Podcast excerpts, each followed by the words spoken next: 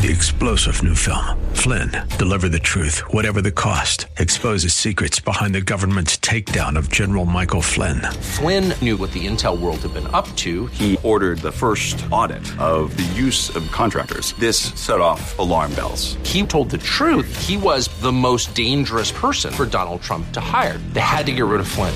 Flynn, deliver the truth, whatever the cost. Available now. Watch it today. Go to salemnow.com. Salemnow.com. Pastor Keith Crosby of Hillside Church. You and I cannot know exhaustively how all this plays out, but we can know sufficiently that God is good, His ways are perfect, and the heavens declare His glories, and day to day pours forth speech, and there is no one that has ever lived that does not know that He is. And all they need, maybe, is somebody like you or me or Steve to cause them, to encourage them, to challenge them to seek Him. I can see the promised land, though there's pain within the plan. There is victory in the end. Your love is my battle cry, the answer for all my life. Every giant will fall, the mountains will move, every chain of the past you've broken into. All the fear of the lies, we're singing the truth that nothing is impossible with you. Oh.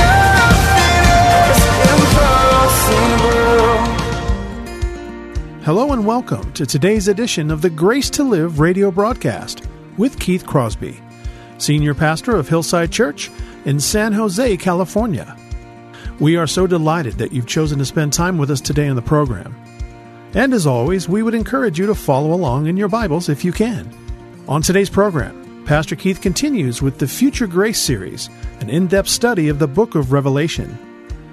So if you have your Bibles, please turn with us today to Revelation chapter 11. Now here's Pastor Keith with today's study. It's who was, who is, who is here, who is come. Now, it's hard to keep track of all these bowls and trumpets and things like that and seals. Let me just put this graphic back up for you real quick. There we go. I don't know if you, what you can see there, but the seven seals go, if you want to say, horizontally over Revelation, over the tribulation period. And with every seven, something is introduced. So you have the seven trumpets, I'm sorry, the seven seals, the seven trumpets, at the end of the seven trumpets, or the seven bowls, and that's it.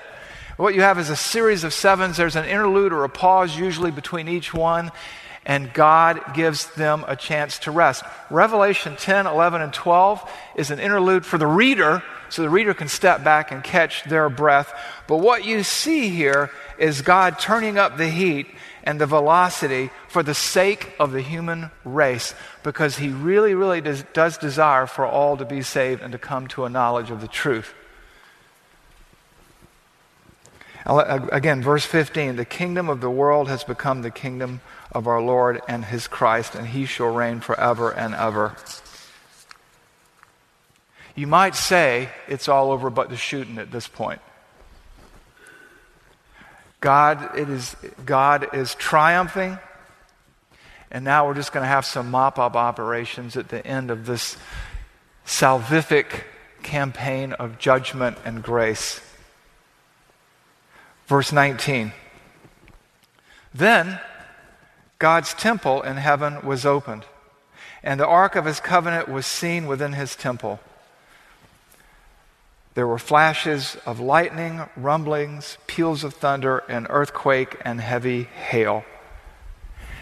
Every time a significant event takes place and something is coming to closure and a new and intensified era of judgment is coming, you have the flashes of lightning, the rumblings, the peals of thunder, usually an earthquake, and here you have heavy hail, which means wrath. What you're going to see now is wrath. He has saved a number of Jews. Some people say the 144,000 Jewish evangelists are in that number. I can't make that case from the text. But what you see is that while men may fail us, God does not fail. He cannot fail. And all the way through the tribulation period, He judges, and yes, but He also saves. And what you see here is the lengths that He has gone to to warn and to draw people to Himself. You see, often because we're human beings and we have finite minds, we're quick to judge God. We say, well, that's not the way I would do it. That's right, thank God. Because God is perfect, His will is perfect, His ways are perfect, His redemptive plan considers every contingency, every thing that can go wrong. And because He has declared the end from the beginning, He knows exactly what He's doing, why He's doing it and his ways are above our ways. His thoughts are above our thoughts, and his ways are perfect. And so we don't want to be quick to judge God. We don't want to be quick to doubt God. Many worry, and rightly so, about the little boy on the mountainside of the Himalayas or the little girl in the rainforest along the Amazon or somebody somewhere or a little three year old daughter that you're, who keeps saying that she doesn't want God. But we know this that God's got all that figured out. We can't understand everything He's going to do, even everything in this text, exhaustively.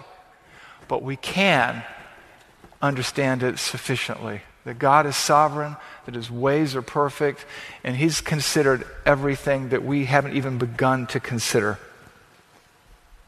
And when you look at today's flyover we can't know exhaustively everything that goes on and how it plays out, and what it means that the temple is open and the ark is on display. We don't know what that means. But we can understand. And today I want to distill, as we wrap up, three realities from this text, from this flyover of the last three and a half years of the, this hyper intense tribulation period to understand that with God, in His redemptive plan, to sufficiently grasp that He has every crisis under control. There are no clumsy operations in His unfolding drama of redemption. No one gets left behind who doesn't want to stay behind. And yes, He does desire all to be saved and to come to a knowledge of the truth, and has provided ample opportunity again and again and again. And there are aspects of his redemptive plan that we cannot understand. But what we can understand are these three realities. And reality number one is this no one's eternity is left to chance. No one's eternity is left to chance. There are no accidents in God's economy. You get a hint of this in verse 3, chapter 11. And I will grant authority, power to my two witnesses, and they will prophesy, they will preach for 1260 days, clothed in sackcloth. Sackcloth indicates mourning. See here that God has a plan that's not ill conceived, it's not hasty. His deadlines are perfect. His plan is good. Every contingency has been anticipated. Every opportunity for repentance given. Redemption and forgiveness and judgment are preached for 1,260 days. That's three and a half years three and a half years to the entire world in an unmistakable way. Opportunity after opportunity is provided day in and day out, week in and week out for three and a half years to Jews preaching Jesus Christ in Jerusalem. How often does that happen? These two witnesses are given divine authority and protection that every time somebody tries to kill, assassinate, harm, or attack them, they are consumed by fire. Time and time again, they perform miracle after miracle. They shut up the rain for three and a half years. Water is turned to blood. Miracle after miracle after miracle is done. They send every kind of plague as often as they desire so that it's not just them, like the weatherman, getting it right once in a while. Nothing is left to chance. They preach their message, and their message is authenticated by the overwhelmingly obvious supernatural power that they wield. And so, looking at that, we can understand sufficiently that God leaves nothing to chance, even the salvation or condemnation of a boy on the side of a mountain in the Himalayas. Secondly, reality number two, realize this. we should realize this. People are not ignorant, they're just defiant. Everybody is without excuse, as it talks about in Romans 1 18 to 20. Look at verse 8, 9, and 10. So these people prophesy, these two men, they do these incredible miracles. They, they say, Don't run from God, run to God. Oh, that you would turn to me and live. God takes no pleasure in the destruction of the wicked. Come by water without cost. And these are Old Testament prophet types preaching Christ. And when they're killed, what does the world do? Oh, what a tragedy. No. And their dead bodies will lie in the street of the great city. And for three and a half days, the people of every tribe, language, and nation will gaze at their dead and rotting bodies and rejoice and give gifts and exchange presents and make merry because these bothersome people are dead. After all they have seen and heard and felt, there's no doubt that these people understand that the Christian God, which is the only God there is, is working through these two men. And as the world watches on social media, television, Facebook, Vimeo, YouTube, cable news network, FaceTime, Skype, who knows? They see these people murdered and they rejoice. And they leave their bodies to rot and to be bothered and disturbed by animals and the sun and everything else. God gave them warning. God made himself known to them in unmistakable ways. You know, we've read throughout the Bible over time, Psalm 19, the heavens are declaring the glories of God, and day to day pours forth speech, and there's no place where their word is not heard. Romans 1:18 to 20 tells us that the wrath of God is revealed from heaven against all unrighteousness of men who suppress the truth in unrighteousness because God has made himself evident to them. His invisible attributes have been revealed through what he has made so that all people are without excuse. And then you have this in Revelation 11. How much warning does the world need? I mean, really. And then think of what we've studied in Revelation 6, right? When they say, Let the rocks fall on us, the generals, the kings, the princes, the rich, the poor, the free, and the slaves, saying, Let the rocks fall on us because we don't want to face this God or his Messiah, the wrath of the Lamb. There's no ignorance here. When my little girl said, I don't want to follow Jesus because I want to have fun, she was just acting out of her fallen nature. And by God's grace, a grace that I know sufficiently but not exhaustively, she repented eventually around the age of 10 and embraced Christ.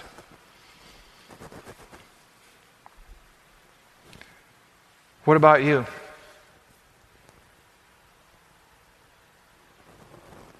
Do you know Christ in a saving way? Do you know about God or do you know God? Reality number three. I hope that you can sufficiently see and understand that. Number three, God does not abandon people, people abandon him. Verse 11. But after three and a half days, the breath of life from God entered them, and they stood upon their feet, and great fear fell upon those who saw them. Then they heard a loud voice from heaven saying to them, Come up here. It kind of harkens back for me to the baptism of Christ. This is my beloved Son, in whom I'm well pleased. Listen to him. This is kind of a reverse of that. And they went up into heaven in a cloud, and their enemies watched them. And at that hour, there was a great earthquake, and a tenth of the city fell. 7,000 people were killed in that earthquake. That's a hard pill, that's a bitter pill. And the rest were terrified and gave glory to the God of heaven.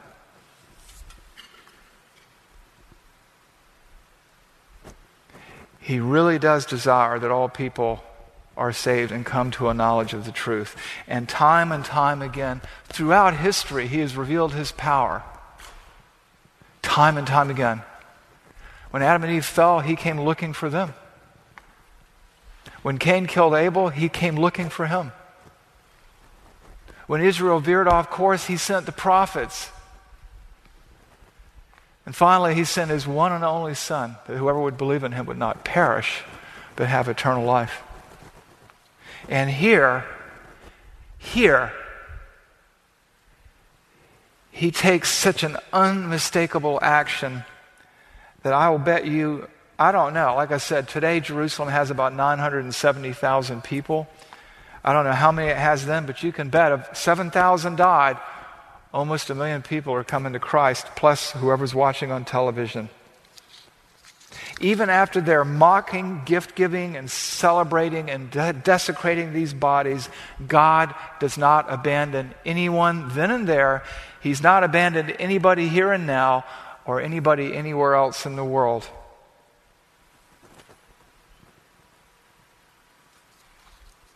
God never abandons his people. He keeps after them even when they are defiant. And so I believe that while I can't understand everything exhaustively, I know sufficiently that with that little boy on the side of a mountain and the Himalayas perishes without Christ, that, you know what? He's had ample opportunity. Because God leaves no one's salvation to chance. People are sinners. They're defiant sinners, not ignorant victims. There are no innocents in hell.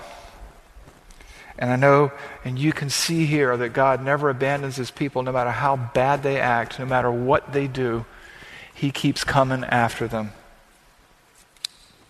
So when it comes to working out all the details of his redemptive plan, I can't begin to claim to understand everything, but I know sufficiently this that God has all the things that worry us taken care of and things we've never considered. And I trust Him to do the right thing each and every time. What about you?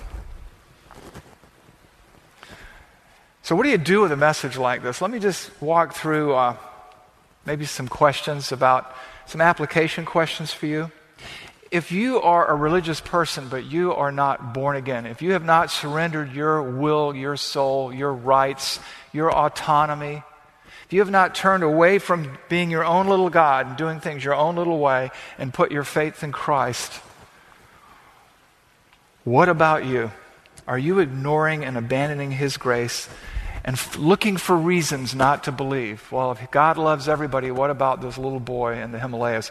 Don't worry about him. What about you? Because you've heard enough today. God's word does not go return void, it goes out and it accomplishes its purposes. It goes out for salvation, to bring people to Him, and it goes out for condemnation, to remove any excuse that people have to say, Well, I just didn't know. There are no ignorant people, only defiant people. What about you? We're going to have prayer partners come up today, and you can have somebody pray for you about anything you want or maybe even point you to the saving God who wants you to embrace his forgiveness. Secondly, Christian, what about you? If you're a Christ follower, are you sometimes paralyzed because you're afraid that you're not going to have all the right answers? That somebody's going to ask you something about the second law of thermodynamics and how that relates to the Bible? Well, it's in the Bible, by the way, but that's for another day. Don't be paralyzed. All you need to explain to people is what you know that you are a terrible person and God is a wonderful Savior, and Jesus Christ, the God of the universe, had come to earth to seek and save that which was lost. And you understood and you admitted that you were a sinner and you believed that only He could save you, and you committed yourself to His care. Don't worry about what you don't know. You cannot know the answer to every question exhaustively, but you understand the gospel sufficiently to explain it to everyone. And my last question is for the Christian too. And we're going to talk more about this on uh, Vision Sunday, September 12th, about a culture of evangelism. How many times have you heard me harangue you from the pulpit saying, What does the text say? What does the text mean? And how then shall we live? And to that, I would add the fourth question And who have you told? Because you know what? We have the word of life here. And you cannot, and I cannot, and we cannot afford to underestimate God and sell His grace short. You don't know how God is going to use you. And I want to leave you with an encouraging and true story because I know the players in it, so to speak, some of them. This 20 something year old guy sitting in a bus station reads this book called The Late Great Planet Earth because he's an environmentalist fanatic in the 70s, and he ends up coming to Christ because it's a Christian book. He didn't know that. And then he leads, takes the girlfriend that he's been living with for a year and he leads her to Christ. He doesn't know much, but he knows the gospel. And then they go to a place in the world, and for 17 years, they live with a Stone Age tribe of people. And they go to this place, this place that even today, I think only 10 quote unquote white people, that's non Micronesian people, they speak a language that still, and even, even in the country where these people live, almost nobody speaks that language, maybe a dozen. And it takes, because of the complexities of this culture and their demon worship and their violence, four and a half years to learn the culture and the language sufficiently to explain the gospel. And they end up planting churches, and hundreds of people end up getting saved. And these people are now in their 30s. Now, today, they're in their 60s. And one day, he's sitting there talking to the village witch doctor who had come to Christ about three months before. And he's just looking at the guy and marveling at the grace and the goodness of God. And the guy looks at him and goes, Steve, I don't know how to tell you this. You know, I'm, we're glad that you came. But we knew of this God of yours already, long before you came. We, we were told that we were the sweat off the back of the stars and that we had become, that's how we came into creation. We knew this God. They call the God of the Bible Yo. They always, when they speak of him, they go, yo. They put their head down and their hand up. Said, We always knew of yo. We knew that there was a creator. We knew that he created us. We understood that. But our problem was to acknowledge him meant to be accountable to him. Until you showed up and brought that message, we had kidded ourselves and now we have eternal life and we worship Yo. Thank you.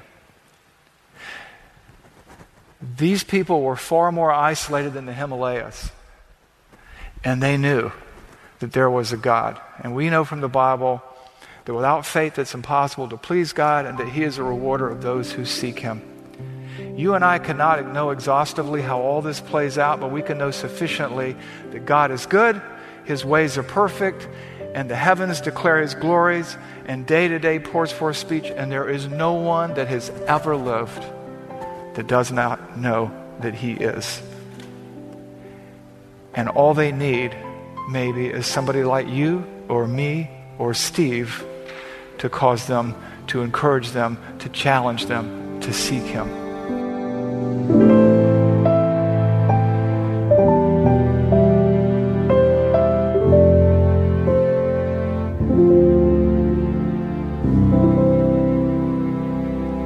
Pastor Keith Crosby on today's edition of Grace to Live.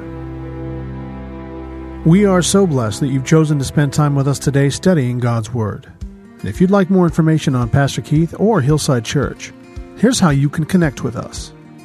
Our mailing address is 545 Hillsdale Avenue in San Jose, California, 95136. The church office telephone line is area code 408 269 4782. And you can connect with us on our website, which is gracetoliveradio.org. There you can check out archived messages of past sermons and also listen to Pastor Keith's weekly blog. And please remember that the Grace to Live radio program is a listener supported ministry outreach of Hillside Church if you'd like to partner with us financially. Again, all of these things are available to you on our website, gracetoliveradio.org. Also, I'd like to remind you that Pastor Keith and the staff here at Hillside always look forward to hearing from you. So if you'd like to drop us a note, you can email us here at keith at hillside.org. Well, we hope that you'll join us again next time for Grace to Live. But until then, I'm your host, Kevin Reeves, and on behalf of Pastor Keith and everyone here at Hillside Church, it is our prayer that the Lord will richly bless you. And thanks for listening. Every giant